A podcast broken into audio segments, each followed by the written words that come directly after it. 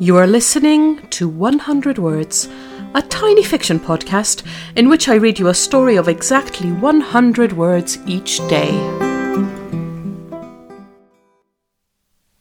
Episode 314 Skipping Stones. The first pebble she picks up is too flimsy. She needs something with more heft. It's funny how her body has kept the memory of what a good stone feels like. She eventually finds one that's just right, smooth, round, the perfect size. She angles her wrist and throws it at the surface of the lake. One, two, three, four, five, six. Not bad for an aging city dweller. She remembers how the boys hated that a girl beat them at skipping stones.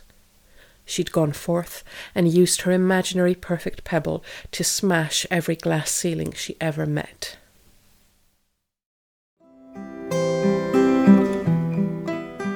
Thank you for listening to 100 Words. This podcast is written and produced by Marilisa Valtazano. If you enjoyed today's story, why not share it with a friend? Don't forget to tune in tomorrow for another 100 Words. Goodbye.